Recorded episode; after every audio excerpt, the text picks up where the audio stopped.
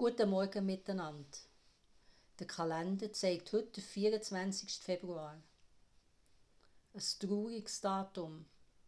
Vor einem Jahr hat der Ukraine-Krieg angefangen. Heute wird es überall Glockengeläute geben, Schweigeminuten, Gedenkgottesdienste, Solidaritätskundgebungen. Das ist schön, das ist gut so. Aber was bringt es eigentlich?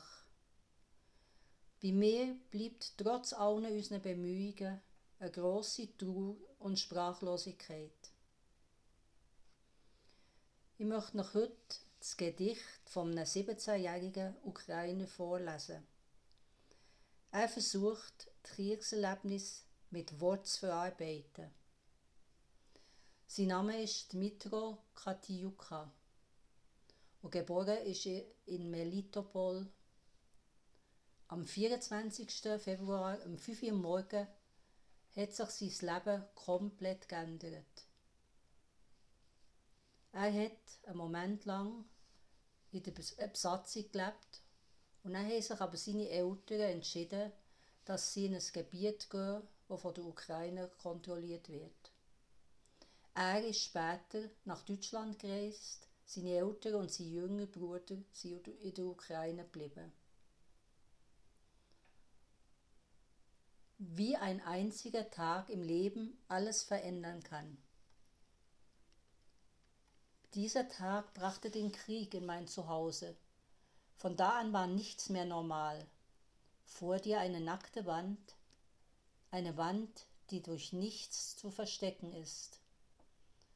Wie soll ich dieses Gefühl spürbar werden lassen, wenn nur beim Zusehen ganze Familien auseinandergerissen werden?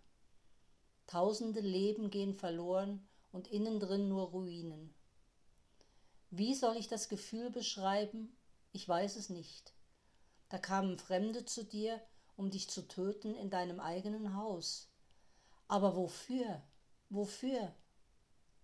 Niemals Niemals kann ich das verzeihen, was dort geschah und noch geschehen wird.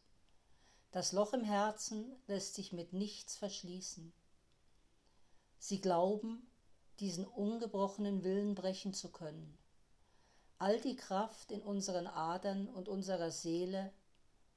Nun, lass uns aber an das Urwissen erinnern, dass jeder von uns immer über das eigene Schicksal entscheiden kann ja, für was passiert das alles? Ich wünsche euch einen Tag, wo ihr könnt darüber nachdenken könnt.